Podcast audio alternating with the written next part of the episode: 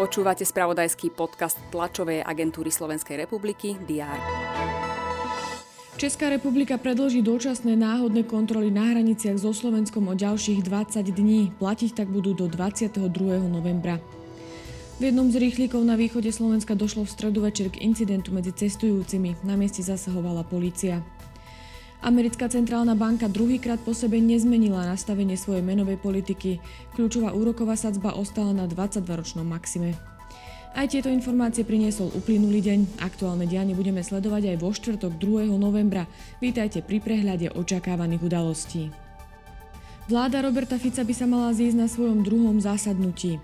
Premiér pokračuje aj v návštevách ministerstiev. Okrem úradu podpredsedu vlády pre plán obnovy sa pozrie aj na rezort školstva.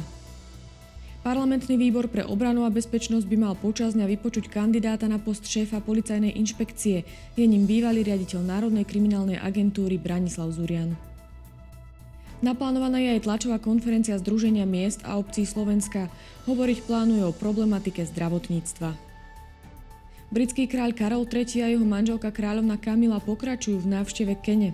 Francúzsky prezident Emmanuel Macron by mal dnes ukončiť návštevu Kazachstanu a Uzbekistanu. Sledovať budeme majstrovstvá sveta v malom futbale. Pozrieme sa aj na prvú fázu kvalifikácie hádzanárskych majstrovstiev sveta. Naša reprezentácia nastúpi proti Kosovu. Počas dňa bude prevažne polooblačno, teploty sa budú pohybovať od 12 až do 17 stupňov Celzia. To bolo na dnes všetko. Aktuálne informácie prinesieme počas dňa v spravodajstve TASR a na portáli teraz.sk. Prajem pekný deň.